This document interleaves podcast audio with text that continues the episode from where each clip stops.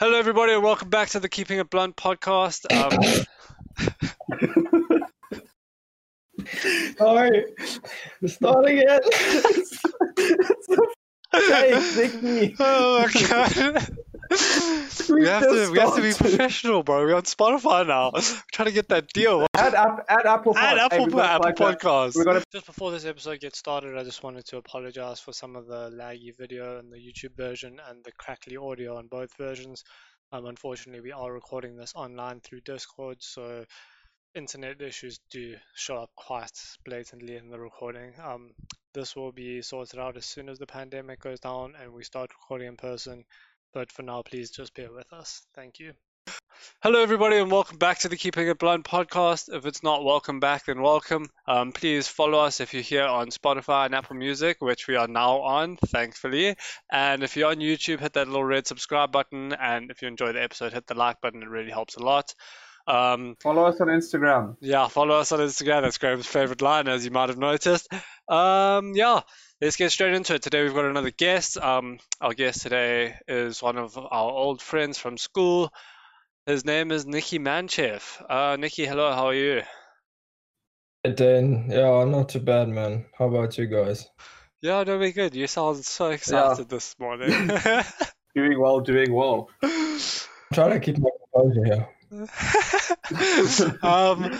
Okay, yeah, so Nikki is one of our friends. We've mentioned him a couple of times already on the podcast. He's the tennis player, the Wimbledon junior tennis player. Yeah, we've got some stories to tell. So let's get straight into it. Nikki, you were born in Bulgaria. How was that? Right. How long were you in Bulgaria before you came to the wonderful country that is South Africa? Oh no, I traded in communism for no electricity, so good move there.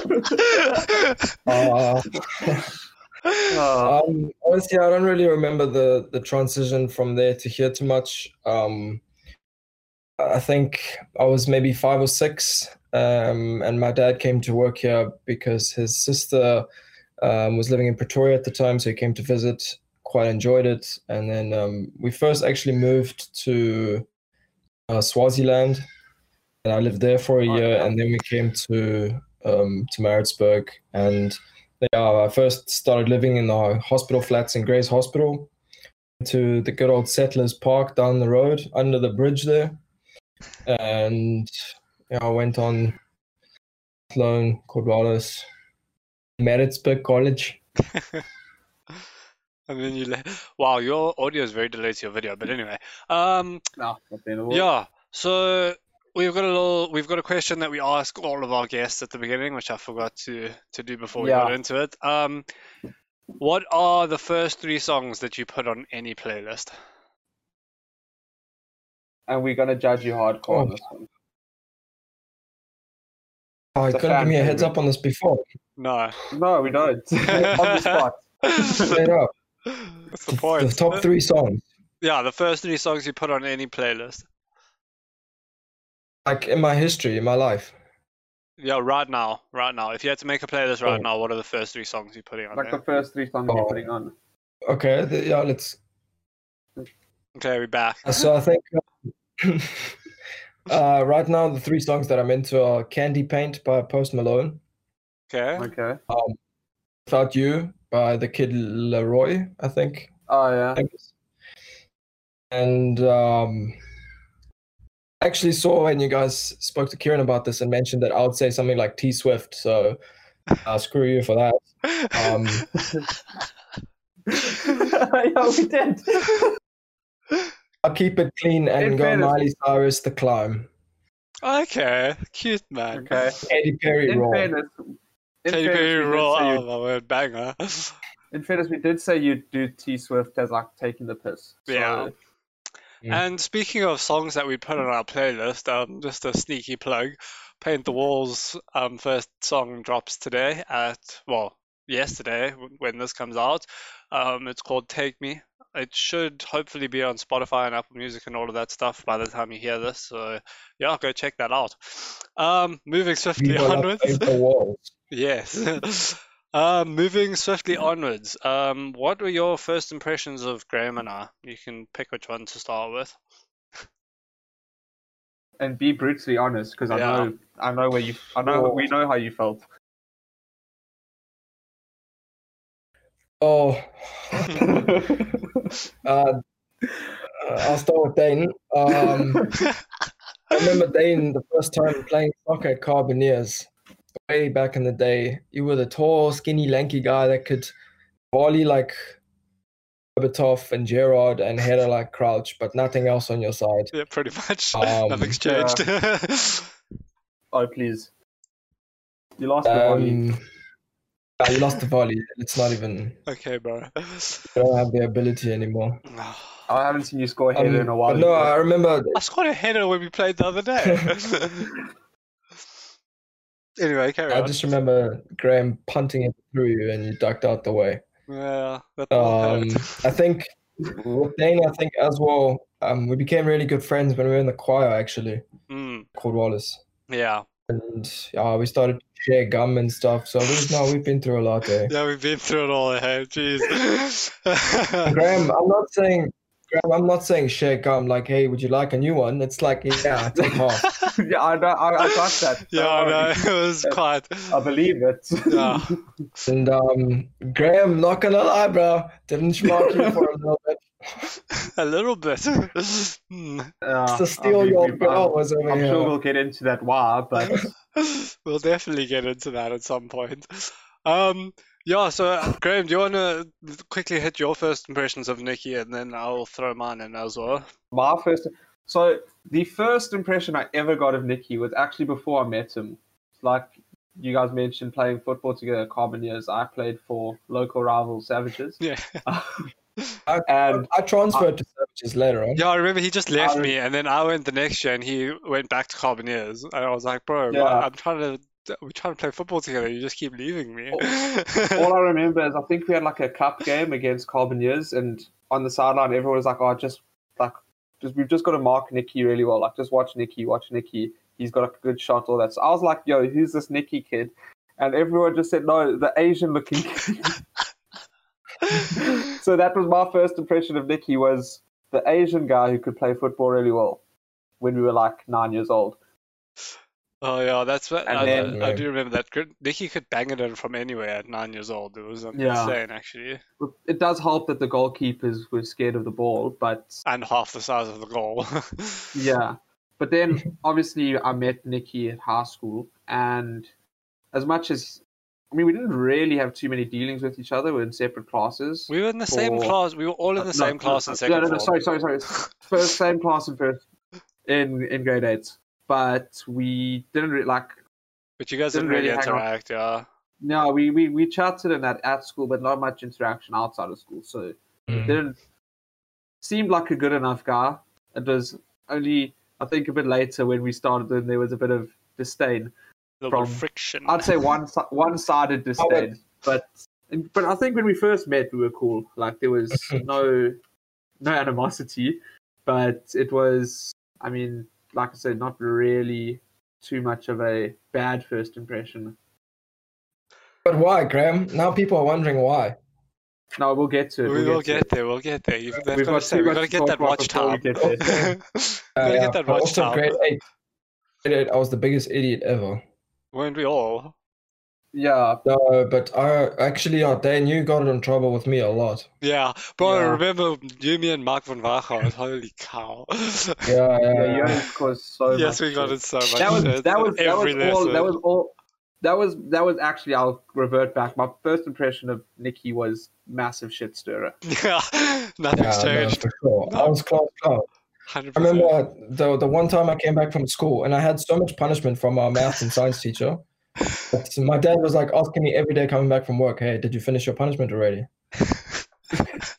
I remember we would walk in the class and Mrs. Crayley would be like, Manchev, blind punishment. We were like, what? Man, we just got here. My favorite moment with Nikki and punishment was with Mr. Erasmus in grade 8 when he did the punishment perfectly. So this teacher, he would normally just rip it up and chuck it away. And Nikki did it so perfectly that he gave it back to Nikki. He was like, I can't destroy this. It's so good. And then Nikki got more punishment that lesson, and then just handed the same one back. Oh my gosh. No, that was the one time in PE. In PE as well. Who was it with? Besher. Had PE Besher. And yeah. No, it wasn't Besher. He was absent. We were at the pool and there was no one there. Oh, yes. The teacher said, don't get in the pool. You got in the pool. And I, of course, got in the pool. And then I was in like wet in my little Speedo. He came and I hid behind the clubhouse. Yes, I remember that. And I got caught. And then I had to do punishment. And I was like swimming the laps. He was telling me doing the burpees. And he thought he was going to kill you. And you were just smashing it out like it was just like a warm-up. But the burpees got me. Yeah, I've never done burpees since. I hate them. Fair enough. Okay, Dave, so what is your first impression? My first impression of Nikki was it didn't change much from grade 3 when I met him at Carboneers to Matric. Arrogant prick is, I believe, the term, because we had to do push-ups, yes. And this I was just smacking out his clap push-ups because, you know, he's a 9-year-old athlete already, so he's doing his clap push-ups and I'm sitting there struggling to do push-ups. Not much has changed, and arrogant prick, but I guess somehow became friends with him. Arrogant prick. That was brilliant. So we've already touched on some high school stories. Graham's put you in maths. I'm assuming that was... Oh, yeah, that was from Matric. You guys had many math stories in Matric. Nikki, I remember, had quite a fondness for this teacher. Hey. You have a connection after 3 years of high school with someone. So, Nikki and I was in tennis class for 5 years and I had no connection, let me tell you. Yeah, but Dane, in fairness. Fair enough. She wasn't as nice as our maths teacher, like as a person. I don't know. Cora was very nice to me by the end. So, Nikki and I had the same maths teacher in Matric, and it was brilliant because, like I said earlier, Nikki is an actual shit stirrer. But because he's had this teacher for 3 years, she kind of just grew to it, so he would never get in trouble. And I'm sure we'll touch on it later, but Nikki was never in class because of tennis. Yeah. So he would always get like a mini extra lesson every time he came back, which meant that I always got a mini extra lesson. So I'd end up, because it's one of those things that I can't concentrate because he's getting taught right next to me, so I'd just sit back and watch and then not have to do half the work anyway, because I'm then helping Nikki with all the stuff that we've missed, and then we were actually making football formations and dream teams. Working hard while hardly working. Yeah, it was just one of those things where I think that maths class is probably what brought our friendship together the most, if that makes sense. Because up until that point, like, we were mates. Yeah. After having difficulties, which we'll touch on immediately after this. Yes. But we were mates and like had the mutual friends. But I think at that point it was like, okay, this year is kind of this class is kind of what solidified our friendship, because we were forced to spend at least one lesson a day together. Yeah, so, one lesson a day when Nikki was actually at school. Yeah. And I mean, one lesson with Nikki is, it's a challenge. Like, it's an extreme. Too many lessons with me is much. Especially when you're ADD. I was just about to say the worst days were when I forgot to take my meds, and then it's just the two of us, and I think, we would have been a nightmare to teach. But in saying that, we both like actually enjoyed the class. We did well and enough. And you're both smart. We did well enough to be able to get away with not working as hard as we should have, because we were doing well enough to not warrant extra attention. Like the marks, your marks kind of spoke for themselves at the end of the day. Yeah. Okay, so we should probably address that elephant that's been hanging around. Yeah, let's address the elephant in the room. So, Dane, you go into it. Around grade 10, if I'm correct, at my birthday party, Nikki met a certain young lass who I happened to have a crush on, and Graham was born. Graham was actually born in the same hospital on the same day as this young lass. I'm really sorry if you're listening. Yeah, sorry. Yeah, so... So at my birthday, at this point, I've got quite the crush on said young lass, and Nikki has met her for the first time. And shortly after that, I kind of cottoned on to the fact that Nikki and said young lass were getting along quite well.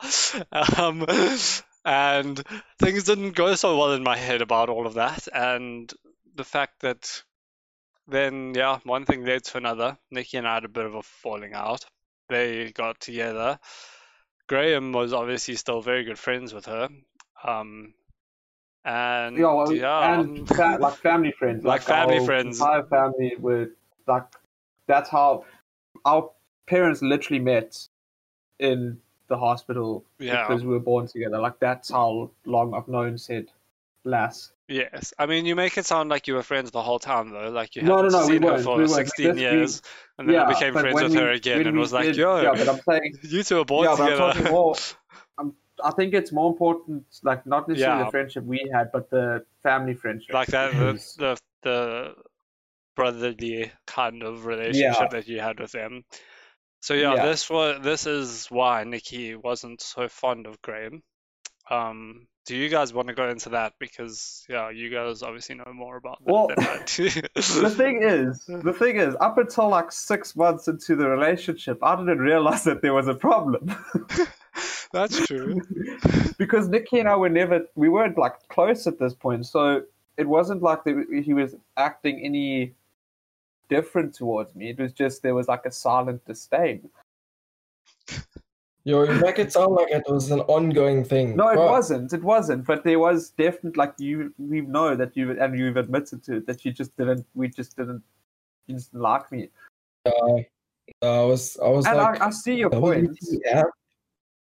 No, I see the point. If I was in your shoes, I wouldn't have liked me either. But at the same time, it was one of those things that a lot of the time, I mean, if I was any of your shoes, I wouldn't like me. But at the same time, it was one of those things that was so difficult to get the cross that a lot of the time wasn't in my control. Yeah, I get that. So I mean, like, I think I know a particular instance where I don't know if she was watching you play tennis, and then I had to come, like my parents had to come pick her up because she was spending the night at my place because her parents wanted something like I don't think her parents wanted her to spend the night at yours, or your parents didn't want her to spend the night. It was one of the two. Well, I don't know. It was just like, so the thing is that irritated me is she had been here before. She had spent the night. Yeah. Then, I don't know, her parents decided that it was best off for her not to stay here because nothing, let me put this carefully. There were certain rules, T's and C's, that applied to the relationship that had to be followed. And so, And I mean, we were stay here with 16 at the time. Am I right? Somewhere around there. Yeah. And then, 16. But yeah, I mean, the thing was as well, it was just like consecutive. She was a boarder, so I didn't really get to see her during the week. And on weekdays, when the opportunity did arise, she wouldn't be here kind of thing. That's what was like frustrating. And also, I mean, we're 16, 17, like love is so mature at that age. But anything that goes like against is such a big problem, and life is about to end. And now it's like necessary BS, you know? Yeah, I mean, it's funny to look back on all these stories. Yeah, it's hilarious. Like, I hope said girl doesn't mind us telling this story because we haven't said her name. She laughs at it. Yeah, but she does. She does look back at it laughing as well. So it's not like it's a. I'd hope so. It was quite a funny time in our lives. No, it was. So, I mean, even like, the thing was before. So at Dane's party, it wasn't like a moment. It was more like I just got to know everyone that was there. Then, yeah, because at that stage. Like Jono and Clinton and I had spent a lot of time with them, but you hadn't really like, met them yet. All those people, and I'd met them for the first time. Yeah. Yeah. Then the big uprising was when we went to Sid Lass's friend's house. Yes. And then completely dropped his lip and sucked the whole floor. Popped it up. Dropped lip. See, yeah, I still love to hear this story because I wasn't there. Oh boy! So, I mean, basically, we were watching a movie and I just left the room because I knew what was happening. Oh, no, it wasn't that. Are you joking? No. No. First of all, you knew we were chatting, and so you decided to sit in the front with Uncle Vada. Where? So we all met up at the school, and we got picked up by said Lass's friend's dad. Oh no, that was not my doing. That was my parents' doing. They didn't want me to sit in the back of the buggy. I'll call my dad right now. He'll confirm. I wanted to sit in the back. I was very upset that I couldn't sit in the back on the way there. The chat in the back at the time was like, "Oh no, oh it's starting. Dane's gonna erupt now." And me sitting in the front was nothing to do with that situation. I was very upset that I had to sit in the front. Just thought I'd clear that up. Then we get there, and I think, how many days did we stay for? Maybe 3? Yeah, I think it was 3 days. And on the first day, you can tell Dane is salty about it. And now there's like this. I don't think so, bro. I seem to remember it was pretty chilled until that movie. I don't know, but what followed on after as well. Dane was absent. I spent a lot of time talking to Dole after that. And then Dole ratted me out, little snake. Well, I mean, I knew anyway, to be fair. It wasn't rocket science. That's fine. Yeah, good times though. Yeah. Emotional. It was a very interesting time in our lives where it almost seemed like, that's the best part of it though, is that it was so childish, and it literally lasted like. Thought it was the end of the world. We genuinely thought like the world was caving in around us. Well, first Dane and I had our little fallout when I thought he'd replaced me. Oh yeah, but that was before. So this is like when you went. Was that when you went to Junior Wimbledon? I think that was in Mauritius. Oh, yes, it was the Mauritius one in grade 10. Yeah, we spoke in a previous podcast about how we literally physically grabbed our friends from different friend groups in the quad and forced ourselves together. I think it was in Kieran's podcast that we mentioned this. So at this point, Nikki was overseas playing tennis, or maybe not overseas. Oh, yes. Elsewhere in Africa playing tennis. And... yeah, he came back and he was very upset with me because I'd replaced him as his friend, because I'd made all these new friends. Context, but a little bit of context. Like I was gone a lot. Like I missed on the report when it said days missed. It didn't go days. It was like 6 months. Yeah, you missed that year. You missed a shit ton of school. I remember. Yeah, and that's why I was so crap that year. I had to really pull myself together after that.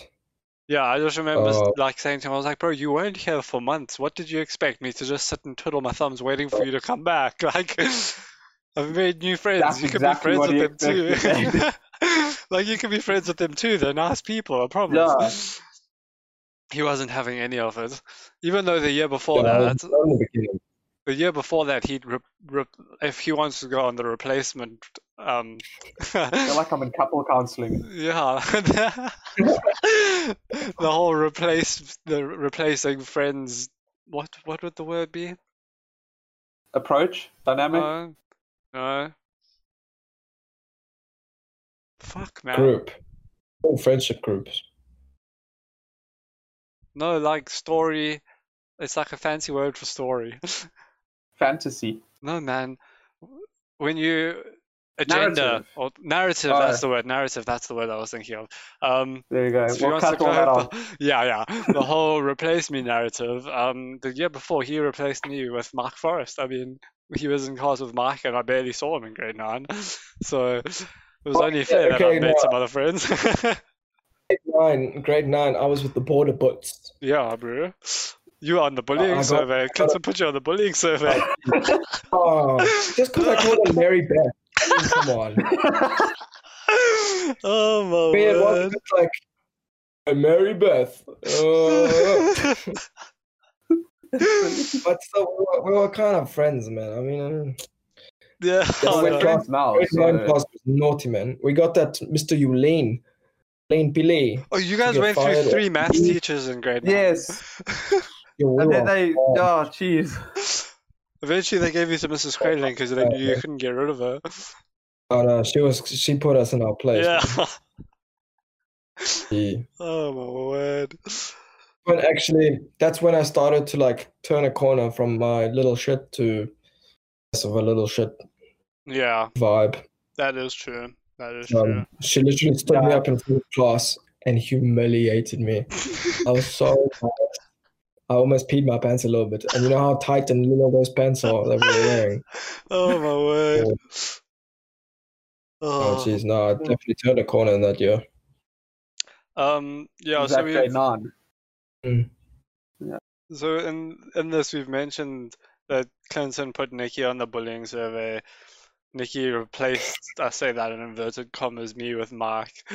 By Matric, we were all the best friends, and we went to Rage together, and boy, boy, do we have some stories from Rage. So yeah, just a bit of context, there was, Graham only came for one night. He came for one night, and on that night, there were six of us. Hang on, Dan, Clinton, Nikki, Mark, Graham, Doe. Seven. Hang on. Dane. It's us three. Us three. Nikki, Mark, Doe, Jono. Yeah, seven. Seven of us. So there's seven of us in this one little, like, two bedroom little flat thing. It was like a six sleeper. Yeah, it was a cool little place. Nikki and Mark were sharing a bed. Definitely a bad idea. Yeah, horrible idea. There were many pre-night out gym sessions. Yeah. Hey, it wasn't me, ho. I was getting chubby at that point. It was safe for this story. I've got video proof of you lifting dumbbells before. Dane, I think to tell the story, we have to talk about Litchi and what happened the weekend before. Okay, go for it, bro. Well, I wasn't there, so I just know what happened. So maybe someone else should take the reins on that one. Someone else? Why are you looking at me? Directly into my... This is your podcast, man. Let's go. But just... No, Dane, just talk about what happened with a girl the weekend before we actually went to Rage for the first time. With one of our mates. Wait, I don't know what you're talking about. Well, the secret that we kept from Jono for like 2 months. That wasn't Litchi, though. When was it? That was after Litchi, but we can get to that. Litchi, another thing happened. When Jono hooked up with her. Jono hooked up with her the next night on the Saturday. No. Okay, well, that's what I say. I wasn't there. I just know that he hooked up with her before.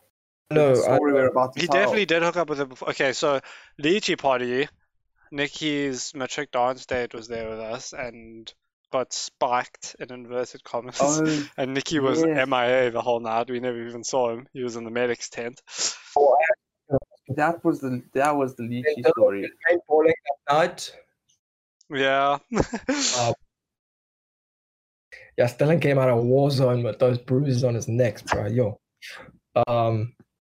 Yeah, I had to take my friend. Basically, should I just lead into the story? Yeah. So basically, a mate of ours, and this was it the night after that, so the Saturday night? Yeah, I think the Saturday night it was just one of those, I think it was just a crush night. I don't think we went to South Factory. Yeah, possibly.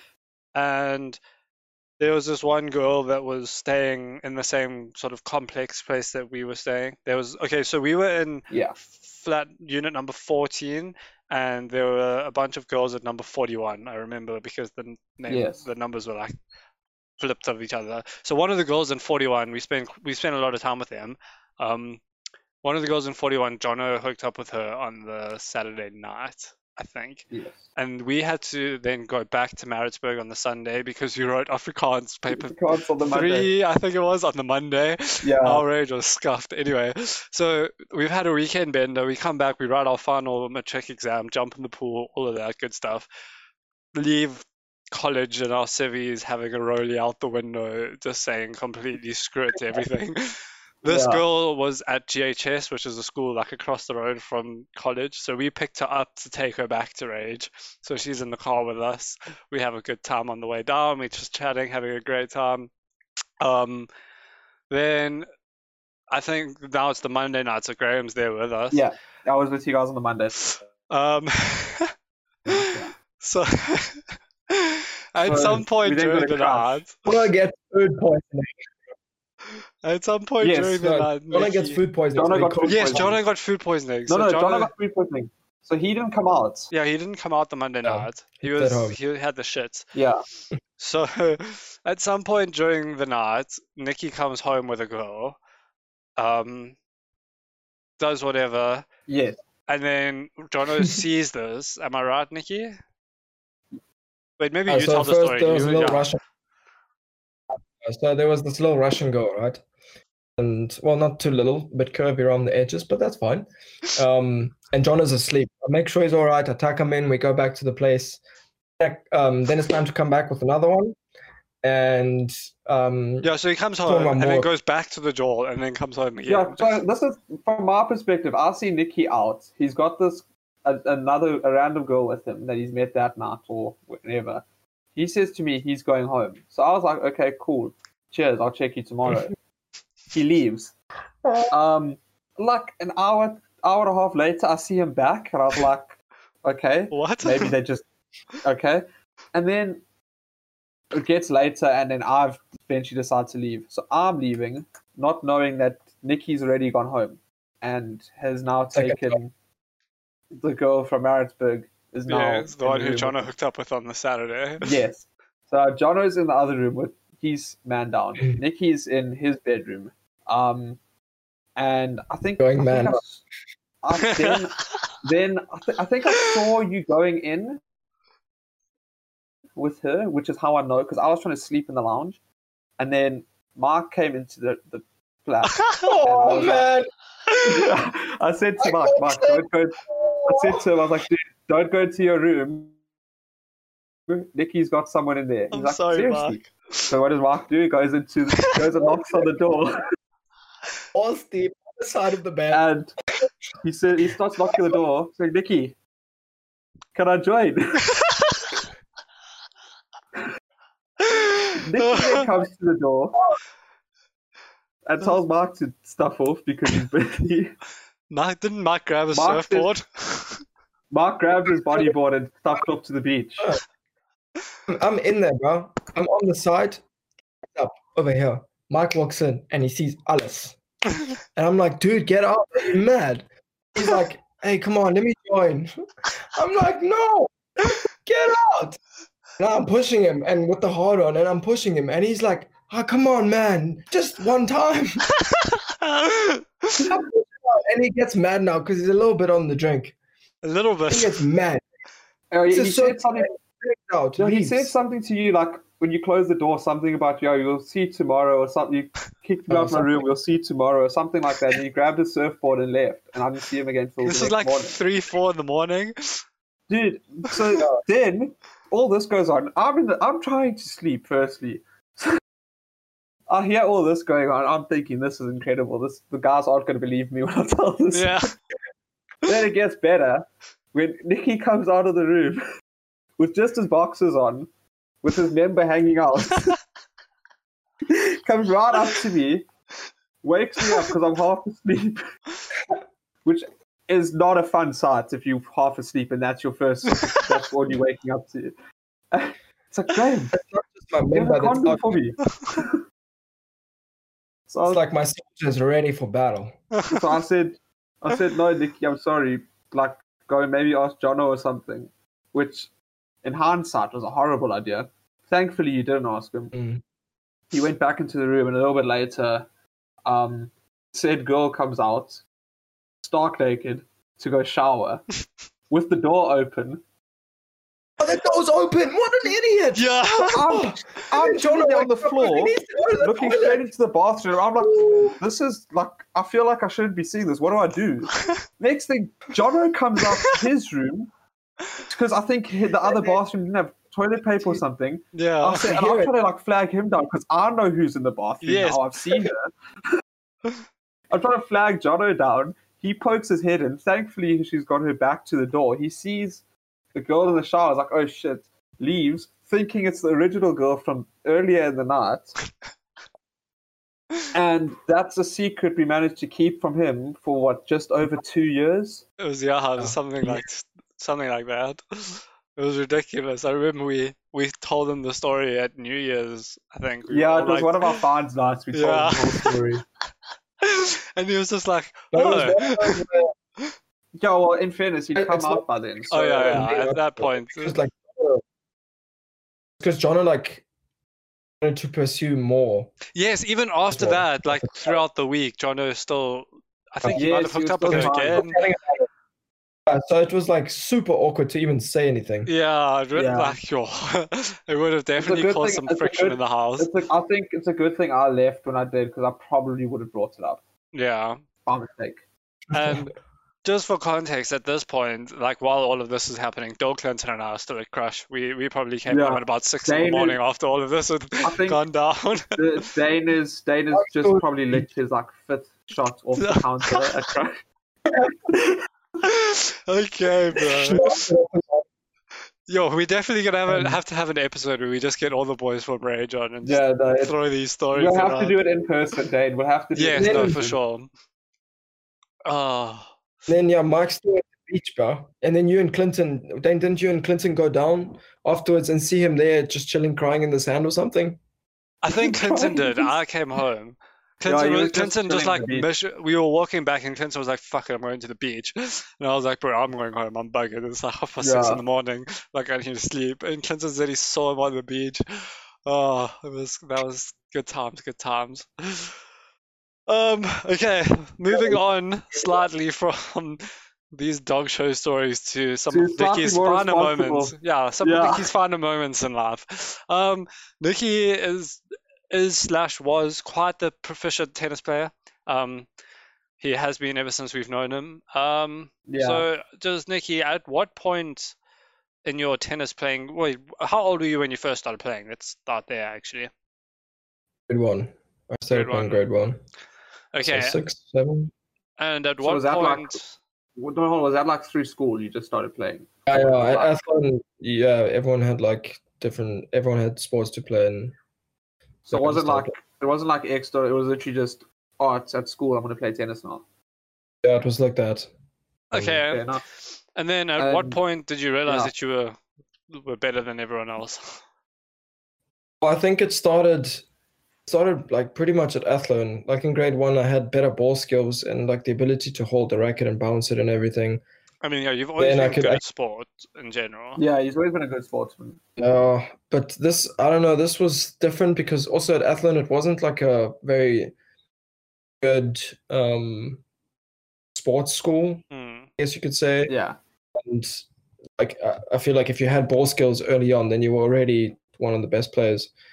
And I was pretty into it from the beginning. Actually, soccer was my favorite sport growing up, and was better at tennis though, because then I moved to Cordwalles and there was no more soccer. But I think maybe like grade 3, grade 4, when I started to play little local tournaments in KZN, I started to do really well and actually win a lot. That's when I realized like I'm actually pretty decent. And then I branched out maybe at like 12 years old and started playing all over South Africa, and then always kept maybe top 10 early on. In KZN, I remember it was like Gav Morris, myself, Damon, Brad, and Tembo, and we were like KZN boys that were coming up, and we were all the same age, so we did really well. And then I excelled to the point where I was like top 8 in South Africa. And then under 14 and 16, that's when I really did well. That's when I was winning almost everything I was playing. And I won the junior Nike in South Africa, went to America to represent South Africa. Under 16, I was ranked, or under 15, 16, 17, I was ranked number one in South Africa. Like, I think maybe top 20 in the men's. I was doing really well. But like I said, in grade 10, I was traveling so much. Yeah, we touched on that earlier. It was also so emotionally draining. I mean, at such a young and immature age, I wanted to do really well, but the pressure was really a lot, especially traveling to Europe with the South African currency and paying for accommodation week in, week out, in tournaments, and then maybe not getting the result you're looking for. It's just so draining. And I remember coming back after tournaments and being devastated, and then working, like wanting to quit tennis, and carried on going and became better and better and better, to the point where my academics were not good at all. So I really had to take a step back and fix that. And then between grade 10 and 11, I had a huge decision. There's now these schools called Curro, which have been doing really well. And actually, that's thanks to my coach, who's literally made Curro schools across South Africa. But he and I guess myself and Amelie Boy, one of my good tennis player friends, she's now in Florida playing for a really good school. We were kind of the face mark of the academy, and so a lot of younger kids started to play, and now these kids are looking for universities as well in the States. So it's done really well, but at the time there wasn't that much competition, and there wasn't the set structure really. It was all very new and novel, and no one really had an idea where it was going. So it was a huge risk to just quit school to do this and homeschool, like live in Hillcrest and do homeschool and such. Yeah, so we decided to just stay. We just decided to stay at Maritzburg, and unfortunately, from then my tennis kind of stayed stagnant. And you know, in high level sport, if you stay stagnant, you're moving backwards. Yeah.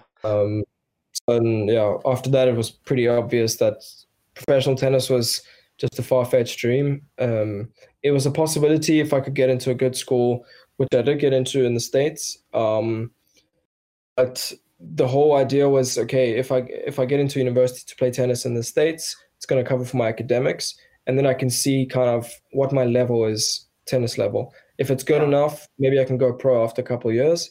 If not, then I get a really good education and part ways with tennis. And my route was pretty easy. Easily guided in the beginning. Again, I was focused so much on tennis.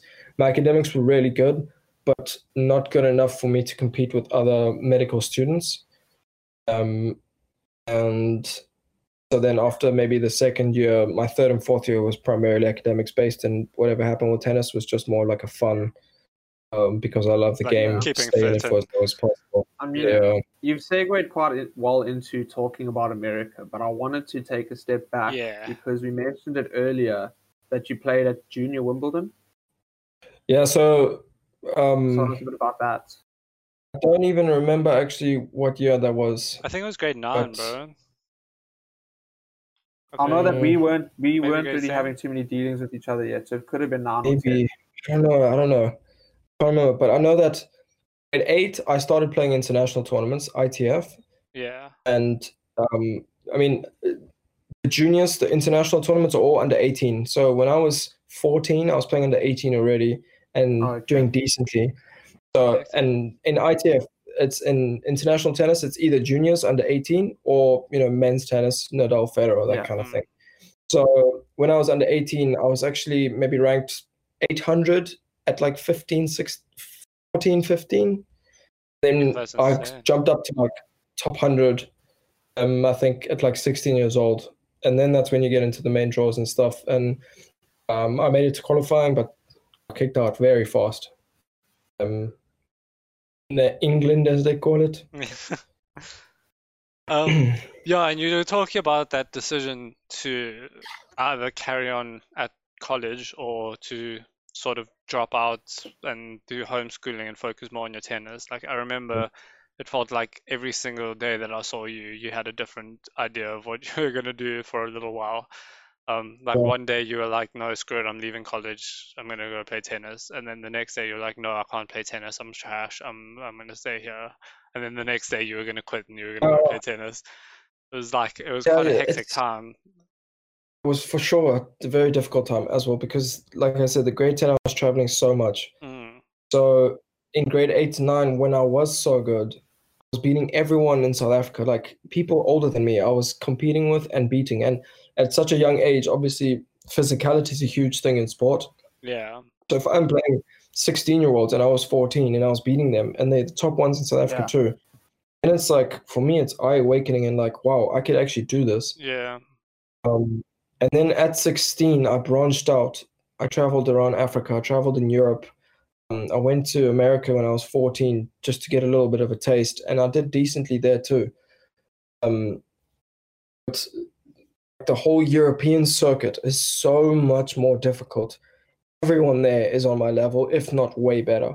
Mm-hmm. But for me, it was like a real kick in the gut, and like a real wake-up call to reality and just see what's out there. And a lot of South Africans, they so, I don't know, I feel like we're so far away as well that we don't really see what's going how on. Much there is outside of this little country we live in. Yeah. Yeah. Like in a way, it's kind of like being the top sportsman at your primary school, and then so you're playing first team everything in primary school, whatever, and then you get to college and you get put in the C or D team. Exactly. It's just on a much larger scale, obviously, because you top in South Africa and you go to the rest of the world and you're just another fish in the pond kind of thing. Yeah. Okay. And I also think one thing, like I said to my folks like a couple of days ago actually, that if I had the same mental stability and like mental awareness and mental fortitude that I had that I have now, if I had that when I was like 16, I could have made it all the way for sure, I think. Yeah. Because now I've learned, like I've got so much experience on my side that like the other day I was practicing at the same academy in Hillcrest, and I was playing, and I haven't played since like February. I've played maybe once a month, and I'm unfit, I'm kind of chubby, and I'm playing these guys now who are literally 1 and 2 in the country. And I warmed up with them, and I could tell they were better than me at this moment. But then we played points, and I wiped the floor with these little buggers. Really? Like, just my experience and intelligence on the court is so much more proficient and better now. So if I had that on my side back then, I think I would have gone even further. But you know what? You live and you learn. Yeah. So do you think that's also partly growing up in South Africa, just not really having the sort of, I want to say facilities, but it's not necessarily, I mean, a tennis court's a tennis court, but like having the experienced coaches with the experience that those European kids get and the American kids get. I mean, you obviously would have learned a lot in your time in America playing tennis compared to in South Africa. Do you think if maybe you'd grown up somewhere else, you would have made it? Or possibly. At the same time, here we have the luxury of playing sport in school, which is, you don't really get that in places. True. And I love that about South Africa, that everyone has to play a sport. Mm. It's so good to also build friendships and have ball skills and just a little bit of health in between classes kind of thing. Yeah. With regards to the facilities and coaching, I think it's just naivety. Like some coaches talk big, but they know nothing. Whereas, do you think it maybe might also be competition? Like where overseas, you've got so much more competition, you're kind of pushing yourself way harder. Whereas like here, it's if you, like you said, if you reach number one and you're constantly, it becomes a point where the glass ceiling effect. There's not much more you can go. Yeah, it gets to the point where the only way you'll lose is if you stop training. Exactly. If you keep up, you're like no one can reach you. Whereas elsewhere, you kind of have to, if you've got bigger competition that you constantly can't surpass, you kind of have to start thinking yourself, shit, I'm doing this, but I kind of need to get there. So you got to then bridge that gap. Whereas if you're here and then everyone else is here, it's up to them to get to your level. Whereas you kind of just stay there. But also, if you think about it, in South Africa, that's a lot of a drinking culture and partying culture. Yeah. And going out every weekend, especially 16, 18. And I love that. I love spending time going out. But it's so difficult when it's like also in sport, people drop off. It's like, if you can just keep going until 18 years old, you're going to see how people start peeling away and aren't as good anymore, and they don't train as much, and they have different priorities. So at 18, I was at the level where I would only lose maybe in semifinals. Like, it was very difficult for me to lose before that. So the only real competition started was maybe quarters, but semis and finals, that was like the real tough start, the tough matches. Yeah. You're playing so many weaker players in the beginning, it's so difficult to get confidence and momentum and like feel good about the match you played. You know, if you have like someone that's on your level in the first round, you beat them. If you manage to beat them, you're gonna feel so great about yourself. Like the next couple of matches, doesn't matter who you're playing, you're gonna feel good and you're gonna swing harder and faster and more accurate than you have before. But if you're playing, if you're toying with the guy in the first couple rounds, it's like you're not really. You're not testing yourself. Zoned in. You're not like progressing as it develops. Yeah. I remember. Sorry, carry on. I feel like in South Africa, that's why we struggle so much, is because we're so used to that weak level, and then the hard matches only come later on. So we're switched off in the beginning. So when we play somewhere else in Europe, for example, I always won my first match.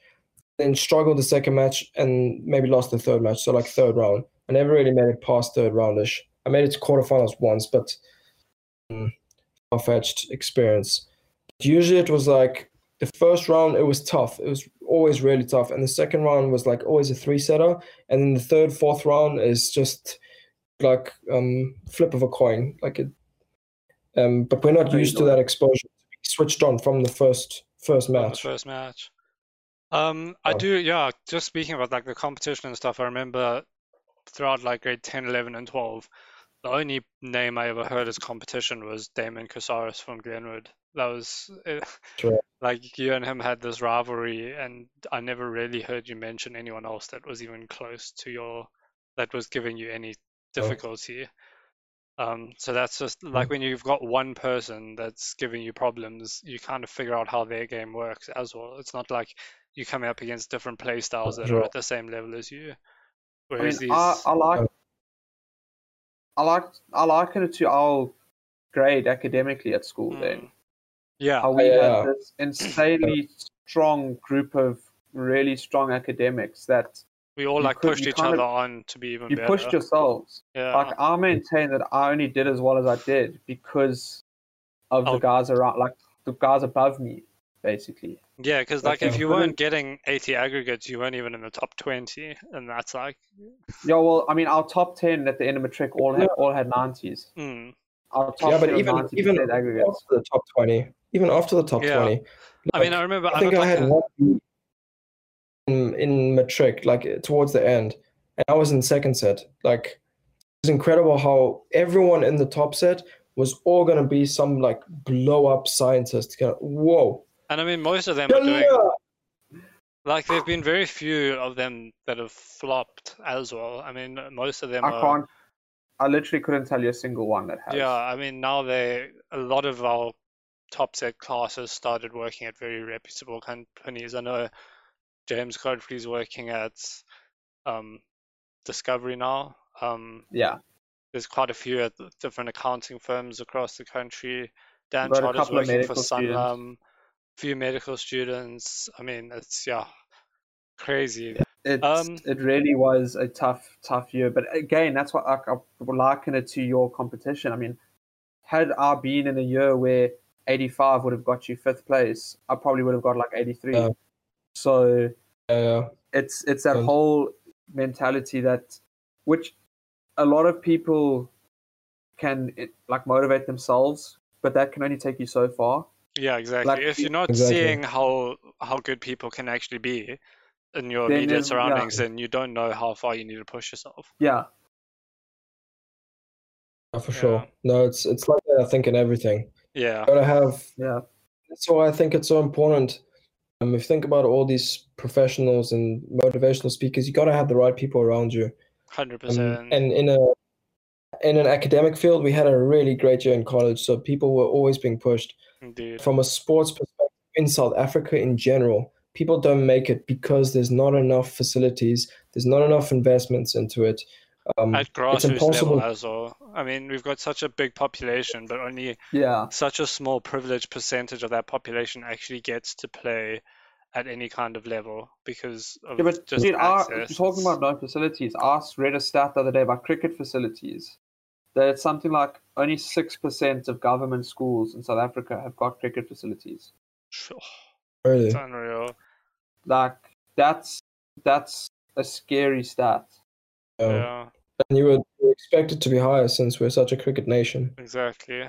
So, after school, you left us for America. Tell us more about like how that came about, what it was like initially moving across the world. Yeah, just hit us. Tell us your last story, basically. So, okay, no, I got you. And I'll add some entertainment to it too. So, as you both know, you both know my parents, and pretty strict, I would say, to say the least. A lot of tension. This house is always speaking to someone is forbidden. It's you got to shout across the room, and I don't know. I just there were a lot of factors for me. First of all, I thought, I don't know. I was kind of. Felt like my time was up in South Africa, and I don't really get attached to places that much. So for me, it was like I wanted to really experience different cultures and keep traveling. I had a taste for it in grade 10, and I absolutely love traveling. So I thought I wanted to, first of all, go somewhere else and also continue playing tennis while also studying. And of course, it was America where you can do this, like playing in first division against so many other athletes, and kind of the way to go if you want to continue playing tennis at a high level and study. So that was a no-brainer for me. I did apply here, but I knew it doesn't matter if I got into the best med school or whatever, I was going to leave anyway. Like a backup plan kind of thing. Yeah, it was just in case like something really didn't work out in the States. But everything worked out. I had a couple offers, but I decided to go where I actually knew one of my mates was going. Shout out to Timmy Dolman from Cape Town. Him and I were really good as well at the time in tennis in South Africa. And so we both moved to Alabama, Birmingham, the heart of the redneck city. And I went to this school because the academics were brilliant. It was like rated, I think, in the last 5 years, it's number one youngest school for 4 years running. Like it's something incredible. The medical facilities, there's a hospital on every corner pretty much, and they all combined by like bridges, and it's like a really nice vibe. And I was very interested in medicine when I first went to the States, and so this was kind of my choice why I went there. Honestly, the change was actually quite drastic. You know, South Africans are very social nation. Bries, smoking, drinking, partying on the weekend, that kind of thing is huge here. It's a very sociable culture. Banter is like massive here. People joke about, tease everyone. It's just such a good vibe where you don't take things too much to heart. People are lighthearted. Yeah. People are, you know, you wear slops to go out. You wear barefoot to go to the mall sometimes. It's very laid back, very chill, and I love that about it. America's definitely not like that. America, I always say, people ask me, how is it living there? And I say, people there are like a different species. They're not nearly anything like Europeans or South Africans that I know. And I know Europeans because, first of all, I was born there and I have friends there, and I've been back pretty much every year to go visit the family. So when I say that Americans are completely different, they are nothing like I've ever met before. Very hospitable, especially in the South. People very caring, very always willing to help. They very... I enjoy being there. You have to acclimatize. Like, it's so difficult. Like, you have to hold your tongue when you're there. Like, Graham, you wouldn't survive a day there because they would just beat you up. Any sort of banter, sarcasm, can't do that there. No way. Keep me away. Do they just not get sarcasm, man? No, like, they're so stupid. And that's probably why I wouldn't survive. It's just that they've... Here, there's cultures from all over. We have a lot of different races, a lot of different people, Australia as well, England as well. It's just like we are like this, you know, this three, Australia, South Africa, England. We're like this English-speaking part, you know? Yeah. America's completely different. Like, it's like we have nothing to do with them. They're so narrow-minded. They believe in one thing and they're not open to change. It's like, you know, Democrats or Republicans, and there's nothing in between. In the middle, there's friction in between. Like, I remember when I was there and I would like tease someone or banter or whatever, people would get offended and I'd be like, are you serious? Like, how can you not tell that this is a joke? And just sarcasm, like stupid things. Like, we never learned maths in school. We ride elephants to school. We have pet lions, that kind of thing. What's my scar from on my leg? Oh, it's from a shark attack. You know, okay, that could be true, but it's not. But like, riding elephants to school and having pet lions, like, come on, man. I mean, like, which civilization actually has that? Like, how did you get here? Oh, on the back of a whale. I'd be like, really? Oh my god! Like, seriously? They do that? No way! Oh, so in the beginning, I found it very difficult. But I was lucky because my accent is so different to American accents. I was able to engage with people very easily, and I think I'm a good people's person, so I can get along with pretty much anyone. And I think that helped me a lot, because there you really have to like careful what you say. Like, you have to, and also like the whole he, she, the pronouns thing, and making sure people aren't like objectified or identify something else. It's a very like stuff you don't think about here, stuff that just goes above our heads. Like, that's a real thing. You need to really watch out what you say, or something might come down on you hard. And like suing someone there is like having breakfast. Yeah, I've heard like people just make money by suing people. Yeah. And I got threatened to be sued once because I said something to my friend and someone heard it and didn't like it.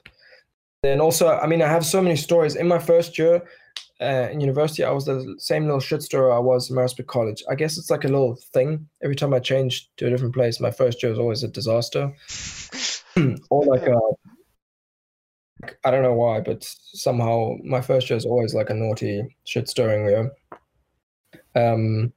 Like, just an example, I can say his name, Tom, my roommate currently, and my roommate back in freshman year, first year. Him and I, after about one day, we knew we were going to be best pals. And Nikki, you've cut out, bro. Okay, so... no, it's fine. So my mate Tom, first of all, I saw like you kind of figure out, or the coaches tell you who's coming in this year and whatnot, and I knew that it was Tim and I from South Africa and then Tom from Germany. And let me tell you, he looked like a real puss. He had like this massive earring, like not the earring but like the hole in his ear thing where you could stick a pencil. Like gelled hair, everything, line going through, like Calvin Klein only, and like proper Lacoste stuff. I thought, oh, what a prick. Like, this guy, you can just tell. And you must have been a massive prick if that's what you thought. Yeah, exactly. He was even more prick than I was. But we got on like a house on fire, and it was just incredible. And we caused so much shit. So there's one story in particular we got in a lot of trouble for. Like, we had a disciplinary hearing for this. And you're going to see now that it's so stupid. So it's like our first week, and we're just laughing about everything. We're doing stupid shit. But we're having Viennas, like little sausages, disgusting sausages, but we have nothing else to eat because we all can't cook.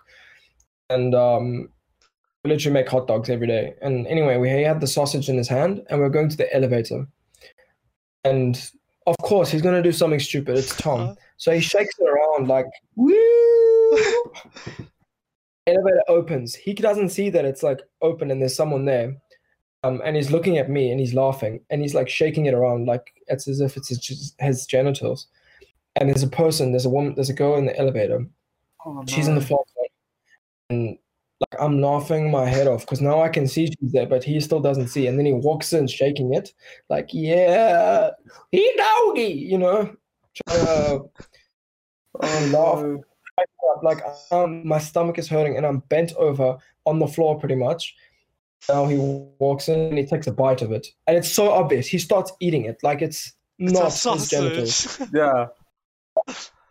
And I go in now and, you know, we stare at ourselves. We still look like giggling. And there's cameras and stuff, so they can see all this. And anyway, a couple of days later, we get like a little notification under our door, a little letter. And it's like, what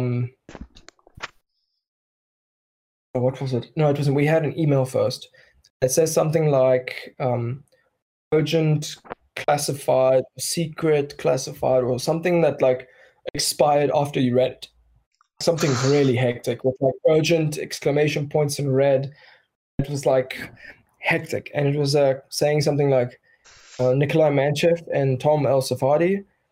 This is a letter of notification that you will have a disciplinary hearing for sexual misconduct, sexual harassment charges. I was like, what? Like, I'm trying to think back and I'm freaking out. Like, what have I done? What the hell? Oh, my. Then, how do they know about the strip club? Da, da, da, da. No, I'm joking. Like, I'm so shocked and now I'm scared because it's like, this is a serious notification from UAB, like whoever is in charge, yeah. Probably like human resources or something. And freaking out to Tom, and Tim doesn't get one. So we're the three roommates. And now I'm like, well, when the hell do we do something without Tim? Yeah. Anyway, long story short, it was for this incident now. We checked the cameras. And I shouldn't have laughed when I saw it the second time on the cameras. But I laughed because this is who I am. Okay. And it was so and the person who's the head of the residence can see it's hilarious too. Okay. Obviously, it's not. It's obviously a sausage. And then he like cheerfully eats it after. We have community service and like one dot or whatever, 3 dots and you're out kind of thing. We had one thing in our record. It's just like that is this ridiculous. Woman could barely hold her tongue. She also was like,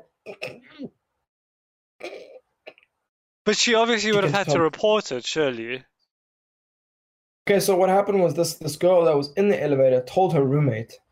And her roommate, well, she like apparently went back frightened for her life and was super scared, and then told her roommate, who happened to be like a resident assistant, someone who like looks for after the door. Frightened for her life after a sausage, oh my God. I think in fairness, it kind of would be a bit unnerving had he not eaten. Yes, had he not like after that picked it up and like... hello, this is not a penis. Yeah, this is a sausage. We're just being stupid kids. Like, we were giggling about it, like before the doors even opened, and you can hear everything through those dorms. So it was just like a big smack in the teeth, and I wasn't gonna take it. And when this lady was like explaining that we had community service and that this is foul and this is sexual harassment and whatever, and I got so mad and I said, "Are you actually taking the piss? Like, look at the video. You can see everything that's happening." Like, Tom is looking at me, and the elevator opens here, right? And I'm here, and I can see the girl in the far corner. So I'm just laughing. Like, nothing's happening. And he's just shaking it, and then he eats it on his way in. And it's a big thing, and, yeah, we got, like, in, like, huge trouble for it with the coach. And then they used that against me to, like, lower my scholarship the year after because the coach doesn't plan his financial problems. So he used that as an excuse to threaten, if I don't give up some of my scholarship, then he's going to cut it fully and he's going to use this incident. And like, what am I supposed to do? I don't know. This whole, like, so much BS that goes on. Yes, America is just something else. Like, it sounds like you just can't have a joke. No wonder they're such a depressed nation. Like, you can't just joke around. I would understand where she was coming from if it wasn't a Vienna that he then ate. Like, yeah, like if she just like been walking past and seen you like flapping it around and then left, maybe. But she got the full context. It's like, such a difficult tightrope you walk with, because I think the biggest problem with something like that is like there's no clear line. Like, it's very easy for us to sit here and be like, oh, it's a joke and all that. But you'd also, like, where is the line? It's like, not a body part. Yeah, well, clearly now it's... Clearly the line is no Vienna and an elevator. Yeah. Like, that's where the line's drawn now. No, but just, like, I don't think something like that would really be a problem in South Africa, though, because people can take a job. People can take it on the chin. Whereas in the States, like, honestly, people take things to heart. And that's what I mean when people ask me how are Americans like, and I'll say they're soft. Just because... no thick skin. Everything affects them. They always have an opinion about something. Like, it's fine not to have an opinion. It's fine to just, like, not take a step back. And and they always, even if they don't know something, they're always going to speak about it. Yes, this is what Graham and I were speaking about on, I think it was the last podcast, about people just WhatsApp podcast, having opinions. You're allowed to have an opinion, but it doesn't mean your opinion's right. Like, you don't have to voice it every single time. Like, if it's an opinion, it's not a fact. Like, your opinion can be wrong, and if you're not open to it being wrong, how the hell are you going to learn?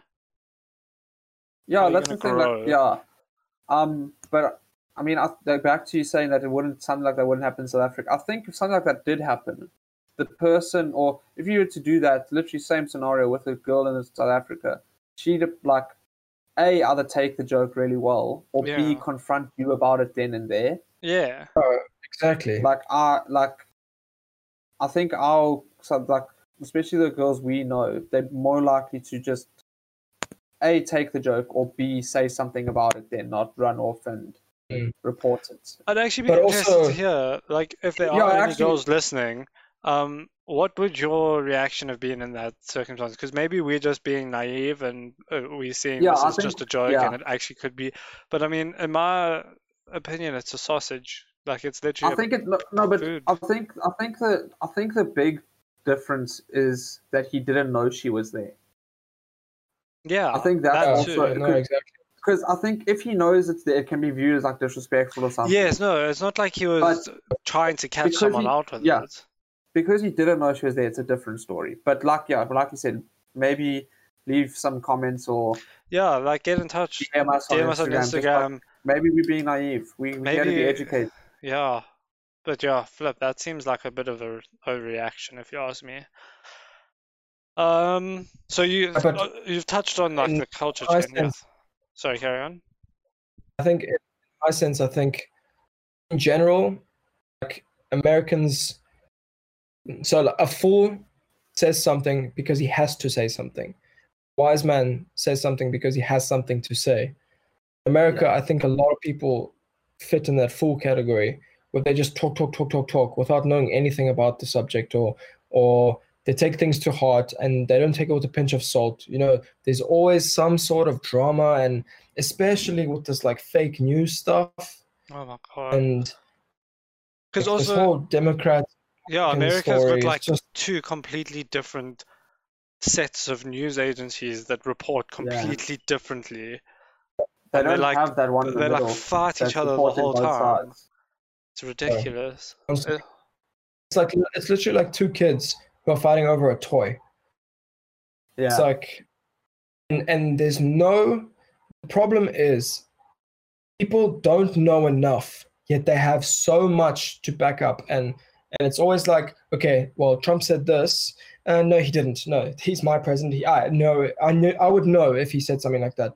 Well, okay, well, the Democrats did this. No, they didn't. No, the Democrats are saints. No, they would never do that. That's something Trump would do. Yeah.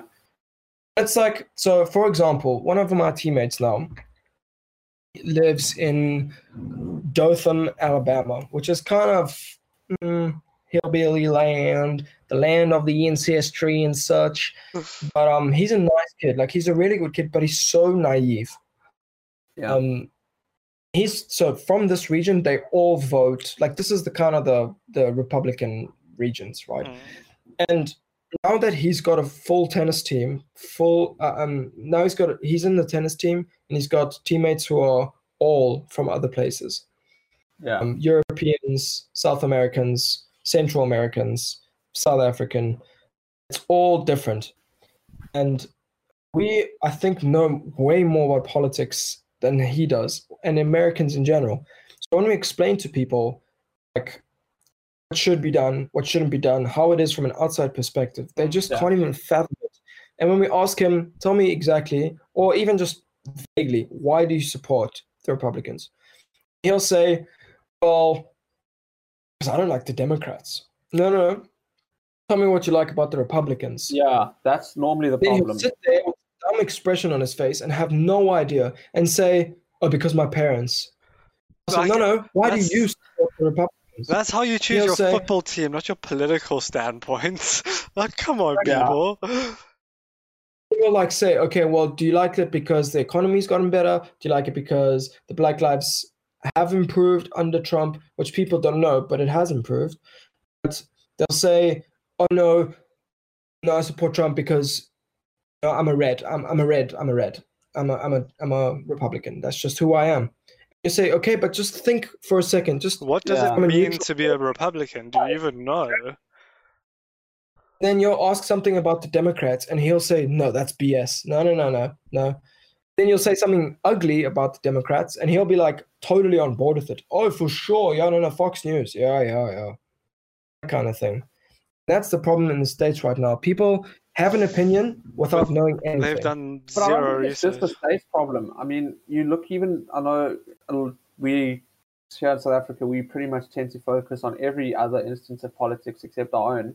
But even in the UK, no one seems to agree with, I mean, you've got the Tories and you've got Labour and then you've got Boris Johnson is always in trouble with someone, or someone's always saying Boris Johnson's saving the world. Like, no one's reporting in the middle. I think that's a big problem with news today, is there's too many sides and no one's being objective. Hard evidence both ways, yeah.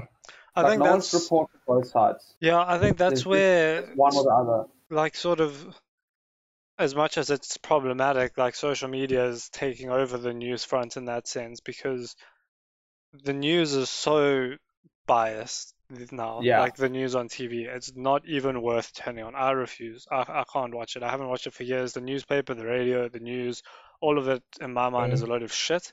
And at the end of the day, they all have their agendas. Whereas on social media, if you follow the right people, you can get a far more clear understanding of what's actually going on, and you can get into a rational conversation about what's actually going on.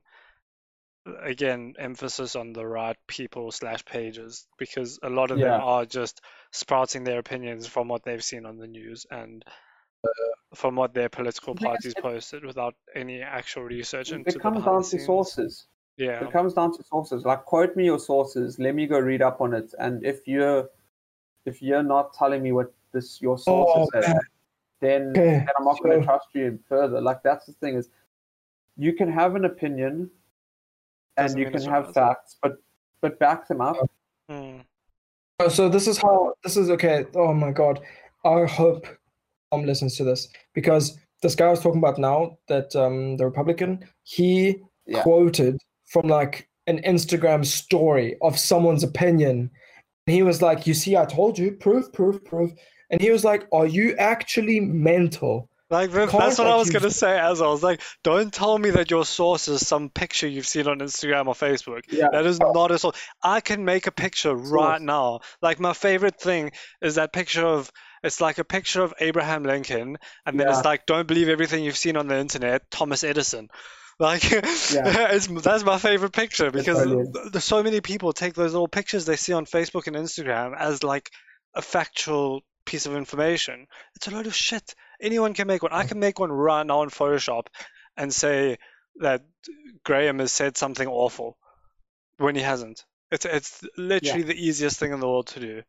And people just like, how can you think that's a fact? I just don't get it. Oh, people are so dumb. I actually saw on Netflix this thing, I think it's called The Social Dilemma. Yeah, I haven't watched it yet. Actually, I'm too scared to watch it. Everyone told me to watch it, and I've watched the first 10 minutes, and I think it's like, wow, I can already see where it's going, and I can support what they're saying there. That social media right now is completely brainwashing how we think and how we behave, and especially in countries like America where social media is everything. Yeah. You see the rise of these social media influencers everywhere in the States, everywhere you go. And they propagand the way they want people to think and like, and especially these big Instagram, these other social medias. I mean, in Los Angeles, it seems like your follower count is a form of currency. It's insane. It's like a flipping Black Mirror episode. Like you walk into a bar and the first thing you say is not how's it I'm Dane, it's how's it I've got so many followers, how many do you have? Like, it's insane. And I mean, that's just from reports I've heard from people I don't know, so don't take my word for that. Yeah. But it's true. It's true. Yeah. Like, people that are, like, I know people from UAB who are really popular. Someone who's not popular, 2 minutes in the day to have a conversation, if they didn't, like, know them that they were popular. People go so far to, like, stick with their social group, they forget that, like, the most important thing in the world is to be like a good person, kind, caring, loving. Yeah. Anyway. Yeah. Like as much as like I'm putting time into this whole social media thing at the moment, like, and the numbers do matter because of like obviously eventually generating revenue and stuff. You guys are always going to be way more important to me than the numbers on the screen. Like if I ever start getting carried away with it, like, I'm counting on you, like my friends, my real life people that I care about to keep me in check kind of thing. Like this whole internet thing is, they're just numbers. Like as much as you might have hundreds of thousands of people following you online, it doesn't mean that you're any more special than someone who doesn't even have Instagram as a human being on the planet. Like you're all born, you all die. We're all part of this cycle at the end of the day. And I think Americans have definitely more than the rest of the world just been swept up by the social media revolution and just taken along for the ride. You know what, as well, something that I really like that irks me a lot is here in South Africa, Snapchat isn't really a thing, right? Like people may have it, but they don't really use it. It's like a thing for like 14 to 16-year-olds, and then we get over it. In America, it's not, can I get your number? It's, can I have your Snapchat? Like it's absolutely insane how, and also people, they don't even like have conversations. They take a picture of like, this is the picture they take. Yeah. Nothing, like no information, no text, nothing. Just take a picture of like this part of their face. It's like, what even is the point? Is that a conversation? It's a conversation, yeah. That's ridiculous. Yeah, that's quite. They literally take the same picture. I swear, every time I get a Snapchat, if it's something stupid like just no image, like just a little corner face, I don't reply. I mean, what are you supposed to reply? You've given me nothing to reply to. It's like nice eyebrow. It's like the thing where we just send the same thing over and over. Because yeah, obviously, I think Snapchat has that streaks thing now that didn't exist when we used to use it. I think like a lot of people just literally send a photo every day just to keep that number ticking. I mean, what the fuck is the point in that? It's just a number. Yeah. I don't know. Like, yeah, I've always said I want to go to America just to, like, I'd like to go to a zoo, you know? I just want to go and just go and watch. Yeah, we spoke about this. I think we did mention this on another episode. We like. Let's go. I just want to observe. The deal about America is you just want to go see these because it's like you almost don't believe it exists. Like, you don't believe that this is actually what's going on. It's like wanting to go to North Korea just to see if it actually is as bad as what everyone believes it is. I mean, like, you see it all over the news and the internet. Are these guys actually this mental? Like, surely. I say all these things about America, but in hindsight, actually wonderful. Like, I don't think I'd want to live here again. No, fair enough. I mean, things work there at the end of the day. So, like, you speak about South Africa and you say the system is broken. Like, stuff is going downhill, but the system is broken. There, stuff is going downhill even worse than here, but the system still prevails somehow. Yeah, I mean, you guys... your public transport works. I mean, everything is privatized, so everything works. Yes, you've got to pay for everything, but it works. And whereas here, we pay tax to fill the pockets of our politicians. And you can fight me on that in the comments if you really want to, if you think it's a naive opinion.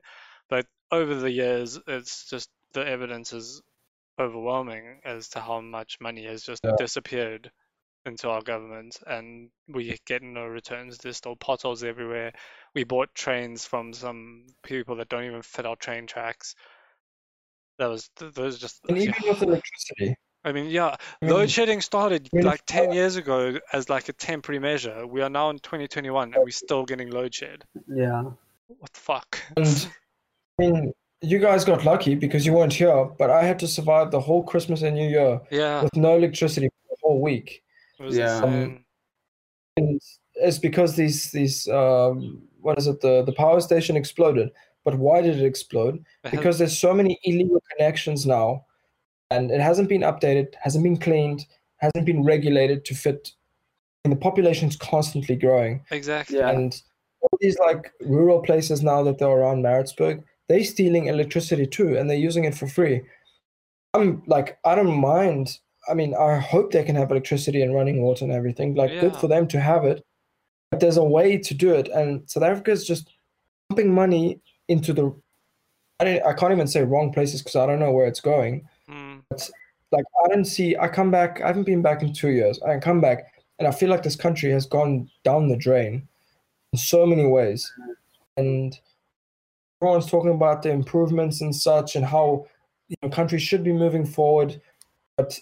like the sad reality is, it's just it's mind blowing. Yeah, it's very sad the state of this country politically and just all of it. Really. Actually, we just kind of on this downward spiral that doesn't seem to have an upward slope at any point at the moment. Yeah. Okay, this got onto a very political direction, but I think how long have we been going, Dan? It's been an hour and a half, so I think we should wrap it up there. Yeah. Nikki, thank you very much. Yes. Pit stains, boy. We didn't even grill you that much. Next time. Nikki, thank you very much for coming on. I'm sure we'll see you again on this podcast at some stage. Any more stories? Yeah, just a quick reminder again, please follow us on the Spotify on the audio podcast platforms. Subscribe if you're on YouTube. Hit that like button. Interact with us on Instagram. Send us any requests. All our links will be in the description. Follow Nikki on Instagram. All of that good stuff. Thanks. Cheers. Bye. I just wanted to say quickly before we ended, that to my American people, I love you guys. Okay, that's why I've picked out you guys as my friends because I enjoy being in your company. To everyone that's listening, please follow Dane and Graham. They're working really hard behind the scenes and. They're wonderful blokes, so just give them a follow and stuff.